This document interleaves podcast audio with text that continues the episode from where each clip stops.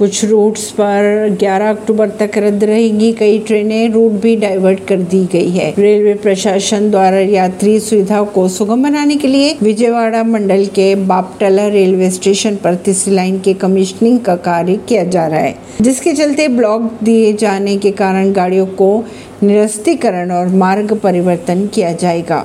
भारतीय railway rail सेवाओं से बेहतरी के मद्देनजर लगातार आधुनिक बदलाव किया जा रहा है। साथ ही रेलवे ट्रैकों में बढ़ोतरी भी की जा रही है। इसी क्रम में रेलवे प्रशासन द्वारा यात्री सुविधाओं को बेहतर बनाने के लिए विजयवाड़ा मंडल के बापटला रेलवे स्टेशन पर कमीशनिंग का कार्य किया जा रहा है, जिसके चलते कई गाड़ियों के रूट्स में परिवर्तन किया गया है। परवीन सिंह, नई दिल्ली से।